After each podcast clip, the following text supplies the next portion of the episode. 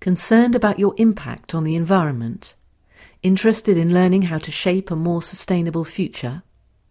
This album shows you simple ways to adapt your lifestyle and how to think globally.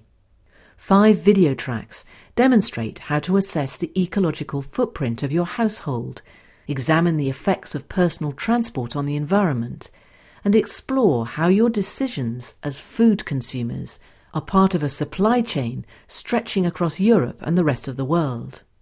They feature an energy efficient household in Oxford and pioneering work at the Eden Project and Mount Pleasant Eco Park in Cornwall. This material forms part of the Open University course U116 Environment Journeys Through a Changing World. From the Open University. For more information, go to www.open.ac.uk forward slash use.